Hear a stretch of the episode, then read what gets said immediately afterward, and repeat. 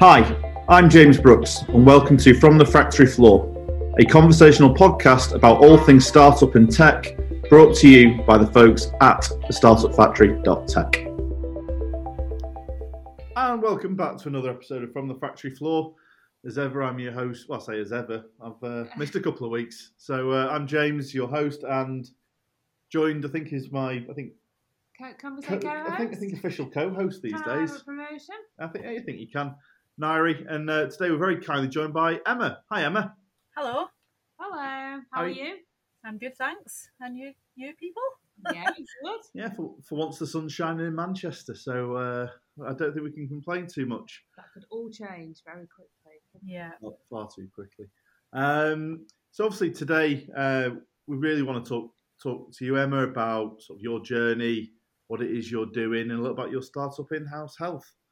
So I guess it works to start for ten. So what is in-house health? How and how did you come up with the idea, Emma? So if I was to do my uh, lovely elevator pitch, uh, so uh, in-house health, so we implement data-informed workplace health and wellbeing solutions, and we predominantly work with digital tech companies, enabling them to make a measurable impact on their people performance and profits. So in English, what that means is uh, we help uh, digital tech businesses get to the root cause of issues when it comes to well-being rather than a lot of the fluffy shite that they tend to be doing. I'm glad you. I'm glad you dropped the first swear word in the podcast. Yeah, well, you know, uh, although I've, uh, although I'm a adopted Mancunian, uh, you can't take. Uh, you can take the girl out of Glasgow, but you can't take Glasgow out of the out of the girl, sadly. But yeah, so um, in-house health kind of came about. So I'm a nurse by trade. I've been a nurse for 21 years this year, and most of my nursing career was spent in general practice. I um, was responsible for running chronic disease management c- clinics, public health promotion, and public health screening. And I just got, I suppose you could say I was burnt out, but not in the traditional sense. I was burnt out emotionally. There was a huge disconnect of why I wanted to be a nurse and the outcomes that I could achieve for my patients and what was happening in reality. I was seeing people when it was far too late. So I was seeing patients when they'd already had a heart attack, a stroke, a mental health breakdown, cancer diagnosis, printing them off a 10 year old diet sheet and saying, Oh, I'm, I'm sorry, Dave, that this is, you know, this crisis has happened. Off you go and now change your, change your life. So it was that kind of reactive thing. So in 2016, I made the decision to, to leave the NHS, too much red tape and bureaucracy. And I've done various other things. But then in 2018, 2019, I started to look at corporate well-being. Um, I do have some occupational health experience, uh, slightly different from the the the world of uh, workplace well well-being. And what I found was that same stick and plaster approach. So um, well-being initiatives that are reactive, they're fluffy, uh, and they're not measured in any way by the businesses that are investing money in them. They're having no long-term impact on health, and certainly no financial benefit to the business. And I was like, I know I can uh, solve all those problems um, with no kind of corporate or commercial experience myself, kind of finding my feet in in this this new world outside the NHS. And then COVID happened, and I was like, oh shit, like what can I do now? And then, you know, we we all remember those, you know, daily press conferences, and health data then was uh, shaping up, you know, how we could live our lives, whether we could leave our front door, whether we could see our friends and family, whether we could go to the, the gym or exercise, work from home, go back into the office. It really impacted our lives. And then when I looked at that, you know, the workplace well-being piece, it was the same. Like businesses use data for all areas of their business, but when it comes to that health and well-being, the people piece, it's the piece that's missing, and it mm. really needs to be focused as a strategic arm of business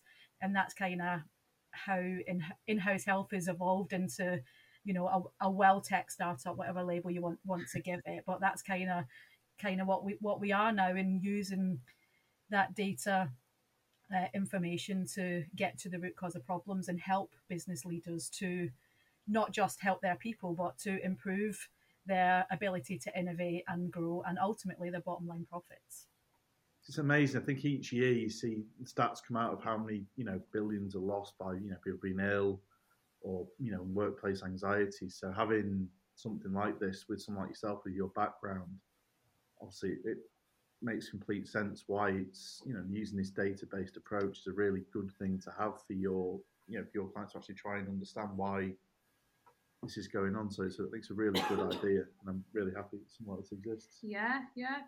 So in terms of um, who's your ideal client, Emma? Because obviously, like I suppose when you started out, you probably could have gone for any big organisation where there's a large employer base, but I think you've probably narrowed it down a little bit.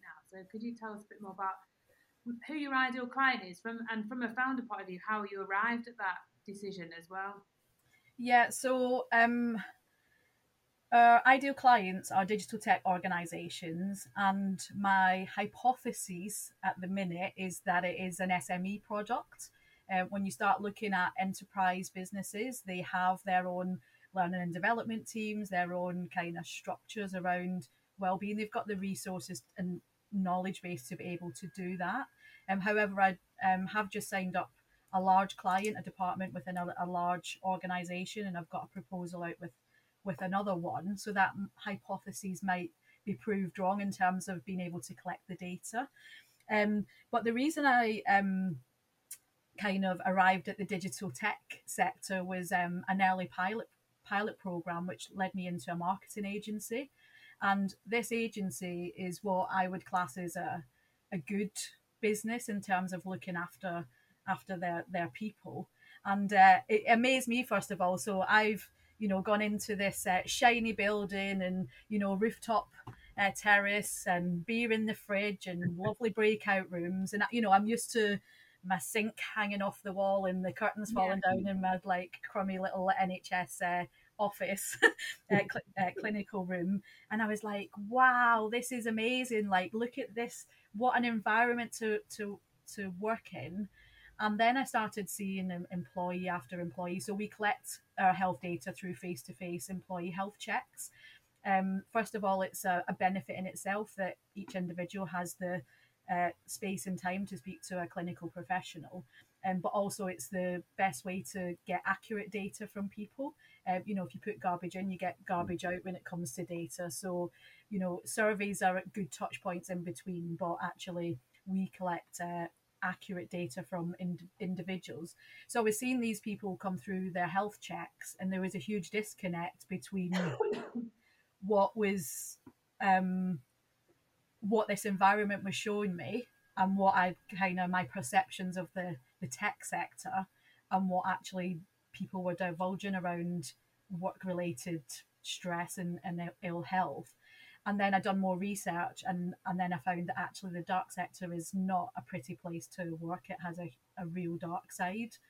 Um, so I thought, well, what what a great uh, kind of sector to get involved with and, and focus on there. You know, if we if we look at the wider economy and the you know the innovation strategy that's in place from the government and things, if we want to be the leader for emerging technologies and to continue um, on that tra- trajectory, how how can that be possible if we don't look after the people that are in that industry? You know, stress hijacks the brain. If we want people to be creative and innovative, then they need to be well and healthy and engaged enough to be able to come up with all these really good ideas um, at a, you know a, a micro level for their business, but you know uh, a much wider level for the UK economy as, as a whole.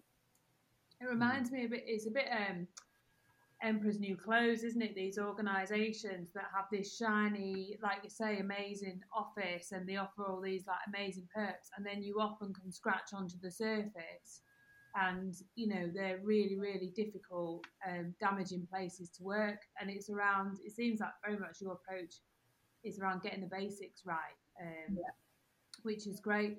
What are so obviously like you can identify some of the trends there, burnout um, organisations, etc what's the next step in terms of working with in-house how, how would you then work with the organisation to tackle that um, so we have developed um, three uh, products so um, b- before that we have a free wellbeing um, meta action plan so anyone can go on to it uh, shameless plug inhousehealth.co.uk uh, and find the wellbeing map so that's a free tool that you can embed into your organization to have open uh, well-being conversations and one-to-one performance reviews, for example, between team leads and, and the people that they manage.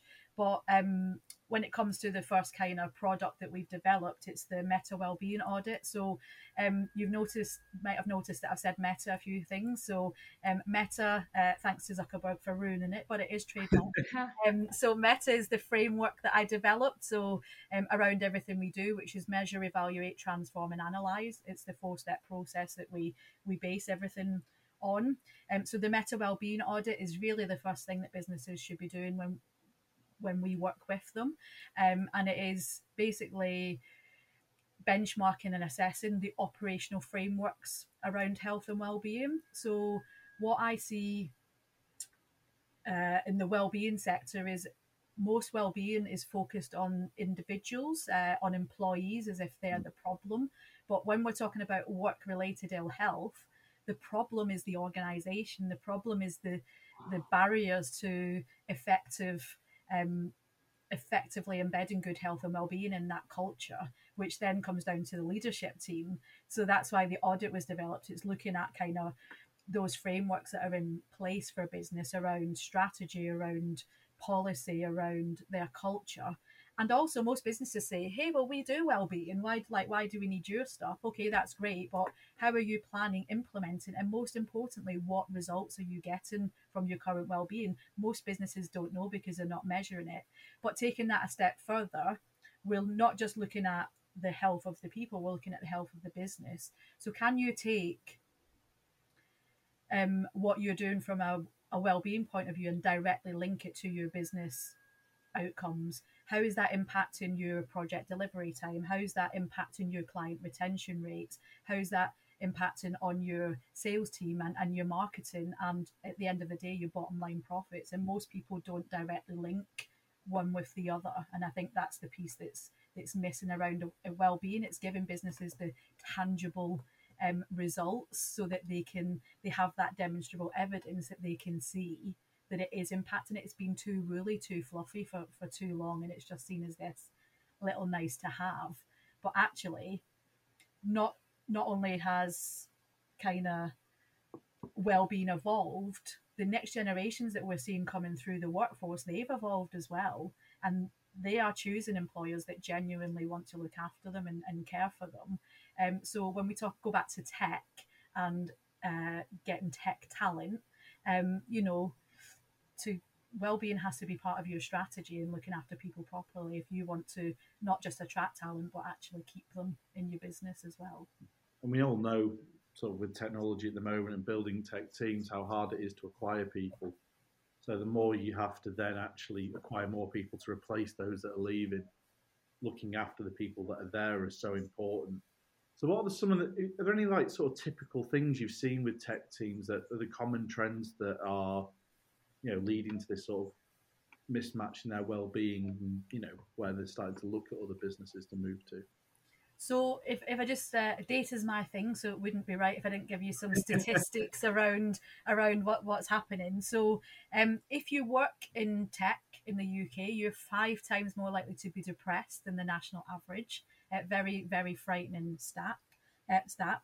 Mm. Forty-eight percent of the the tech workforce is at very high risk of burnout, um, and that's even higher in underrepresented um, populations, so uh, women and people from diverse backgrounds. Um, I think there was another stat like 28% of the the tech workforce have been formally diagnosed with a mental ill health condition caused by stress at work. So not just from external factors, but due due to work. So you know, if we just look at those um, statistics, you can already see how that would impact businesses.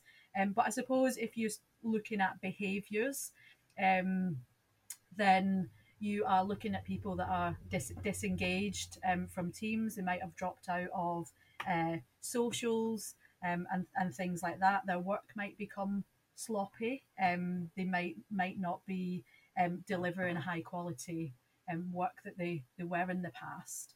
Um, and I think when I go back to kind of what current initiatives, how they address well-being, like the yoga and the, the fruit and the bean bags and the, the slides that these uh, shiny tech businesses uh, put in place fundamentally where the problems start from is is workload so when we look at startups and, and scaling uh, businesses what tends to happen is you know first of all culture is you know a group of 10 people and some guys like a really innovative good uh, developer and then he gets his mates in and everyone looks the same and, and thinks the same and then you know they get investment in and they, they start growing.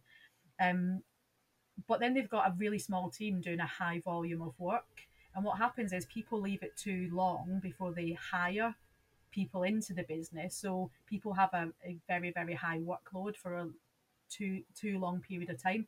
Don't get me wrong like stress a little bit of stress is good. We all need stress to to keep that high performance. Um but is we're not designed to maintain that for long periods of time and that's kind of when the cracks Mm. um, start appearing. But then also making sure that people in your business have the right skills and, and knowledge to do their job what you're asking for them to do when you are a smallish team you're kind of like oh can you just do this? Can you just do that? When people are kind of winging it and making it up as they go along again that's okay but when it's all the time as humans we are not designed for that that type type of pressure. So all the problems i see are the business problems so workload um not having the right skills to do your job. Relationships is really important. Um control. So do people have autonomy to do what they are? There's lots of micromanagement that goes on. And then uh communication that that really falls around. And i think when businesses get those things right everything else kind of takes after you know looks after itself. But that's kind of the bit that's missing so businesses are like yay like we'll get you know this guru in and, and this will solve all our problems. No it's not. As a as a board as a leadership team you have to do the hard work here to improve those frameworks around good work and, and what good work looks like for your people.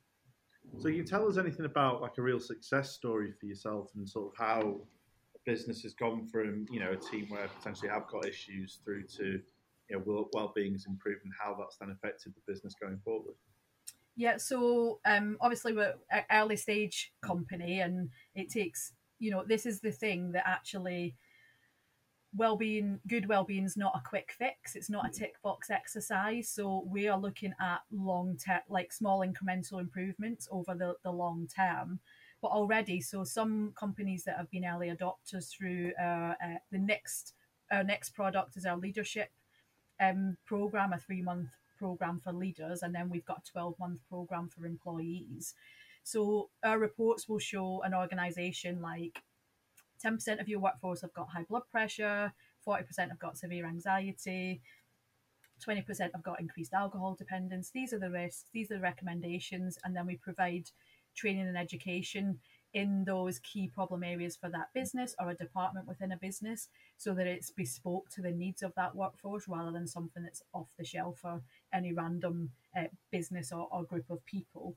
So already with that kind of first of all from the health checks, um, like so for example, in one of the health checks, I found um, this um, guy that had dangerously high blood pressure. Um, like I was Mm. like, if if like if you were in my clinic right now, um, I would be medicating you. Um, so it, it's like it's, it's quite bad. Um, I'm not suggesting that you go to A&E, but you need to go and see your GP.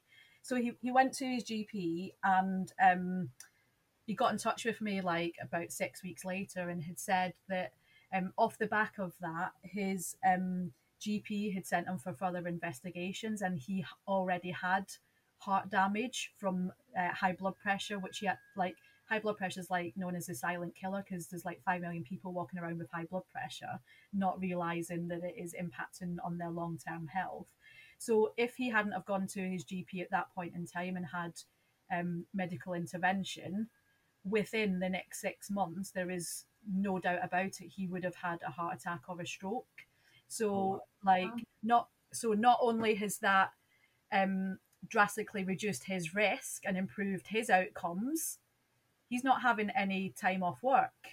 You know, so Hmm. someone has a heart attack these days.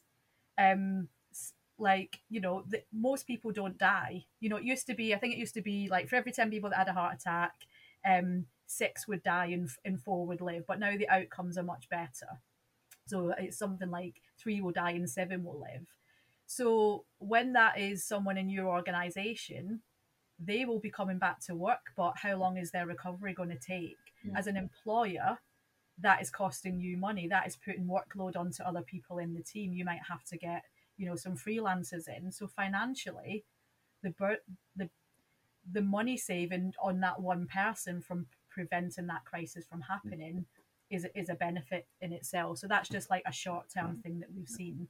The long term data is not there yet but I imagine the prevention piece is going to be huge, and that's kind of why I developed in-house health. even without the looking at the stats and thinking about it commercially, it just feels like the right thing to do, doesn't it, for organisations to, if they've got the opportunity to put that mechanism in place to catch and genuinely look after their employees, why wouldn't you do that? Like, you know, if you're going to go to the effort of, you know, painting the walls a mad colour, like Mm. say, the cost of sticking a slide into an office, why wouldn't you then go to um, the effort of having somebody in the business that you know generally is looking at in a safe environment people's um, health metrics. Just finally, Emma, obviously, like you're really, really knowledgeable uh, and clued up and wise around boundaries and burnout, and then you're a, a, a non-tech founder developing a tech product, and I think probably go to more um, events and um, you know things like that, and uh, you know more ingrained into the kind of Manchester ecosystem than probably anybody else I know. Even more than Alexa. Even more. than that. I do see him around a lot. Yeah, He's hard maybe to miss to into be our, fair. uh, yeah alter egos. But I just wondered, like, how do you manage the boundaries and and your founder journey and being very aware of burnout because it is difficult being a founder, solo founder, and non-tech. I just wondered if you could give us a bit of an o- an update on how you found that really. Well, I'm not going to lie, it's a challenge. Um, you know, and I would be I would be wrong to to say that you know, well, you know, I try and practice what I preach, but it's difficult. And actually, that's something that I'm not doing with businesses. Like, you know, I'm not going into a business, and and I'm not saying to a business that you know, all your staff need to be working four hours a day, three days a week. Like, this is terrible for them. Like, I'm a realist.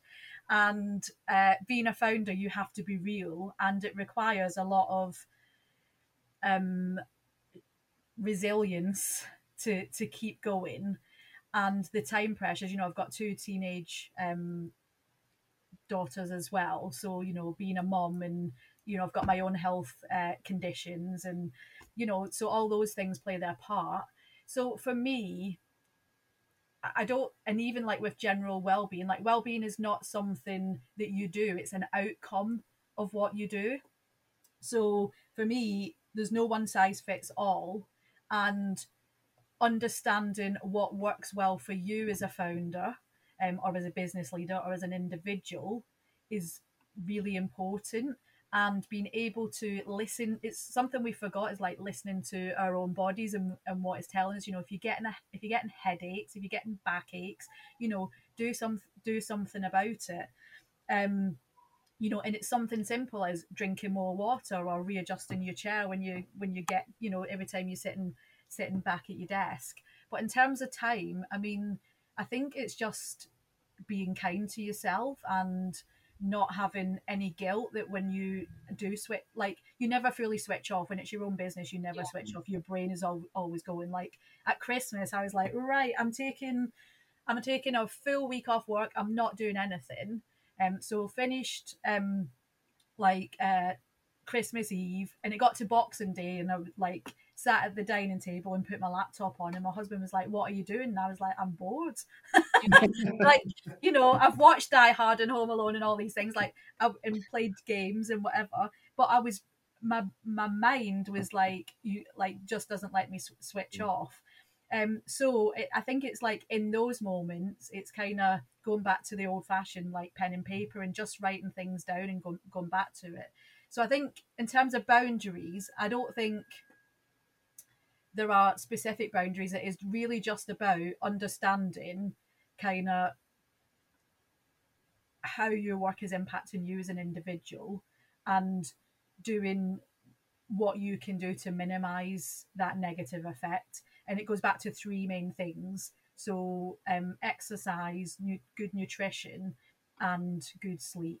And, and those three things are the foundation of all good health and well-being but they, they're the first things that go out the window. You're busy so you eat loads of crap and, and junk food. You know you go networking for your tea and it's pizza. Yeah. you know it's, it's so high you know please eat the veggie supreme. It's got two of your five a day on it. You know it's it's like that's like the extremes of, of, of what you go into. You know you're working long hours you're uh, you know as- asleep at night. I could you know do a whole podcast on things that you can actually do and implement but at the end of the day it's what suits an individual don't feel guilty about taking some time away um, and make sure that you're looking after yourself as, as well as you can Fab. And I think that it's great advice, and I think, like you say, there's there's three basic things. Whether you know, you, like I say, you can do a podcast on each one of them. To be honest, I think people have. Well, no, obviously, we're, I think we're just about running out of time today. So, Emma, if anyone wanted to get in touch with you, I know you did a little shameless plug earlier. I'll give you the chance to do another one. What's the best way for businesses to get in uh, touch with you? Um, I suppose um, I'm always uh, hanging around on, on LinkedIn, so you can you can find me there. I think my um, it's in-house health one. I think is my uh, profile thing. But Emma Louise Fusari, you can find me there, um, or you can check out inhousehealth.co.uk, or you can drop me an email emma at inhousehealth.co.uk if you just want to have a chat and see how I can best support you and your business. Brilliant. Thank Well- you so much, Emma. It was really, really interesting. I think it's a real, it's a new way of looking at um, founder well, uh, tech team wellness, isn't it? And Yeah. not something we've talked about before. Mm. So I really appreciate you coming on. Thank you. No. We'll put all those links below for anyone listening. But no, thank you very much for your time, Emma. I'm sure we'll have you on again in the future, and you can uh, tell us a bit more about some of the long-term effects once you've got the data Yeah. for that as well. We'll make sure we've got veggie pizzas at our Veg, veggie pizza everywhere. And No, just get vegetables. Never mind the pizza. One would say. I'll try, I do try. I do try with them. I know. Yeah, Uh, well- th- thanks for having me. It's uh, Uh, been thank nice you very much, Emma. you. Thank, Thanks, thank you, Emma. Nyree. Thank you, James. Cheers, and uh, thanks for everyone listening, and we'll catch you on the next one. Bye. I think that just about wraps things up here. If you have any thoughts or questions on anything we've said today, get in touch, whether that be through our Twitter at RealTSF or email at hello at startupfactory.tech, or feel free to drop in for a coffee and a chat. As ever, thanks for listening.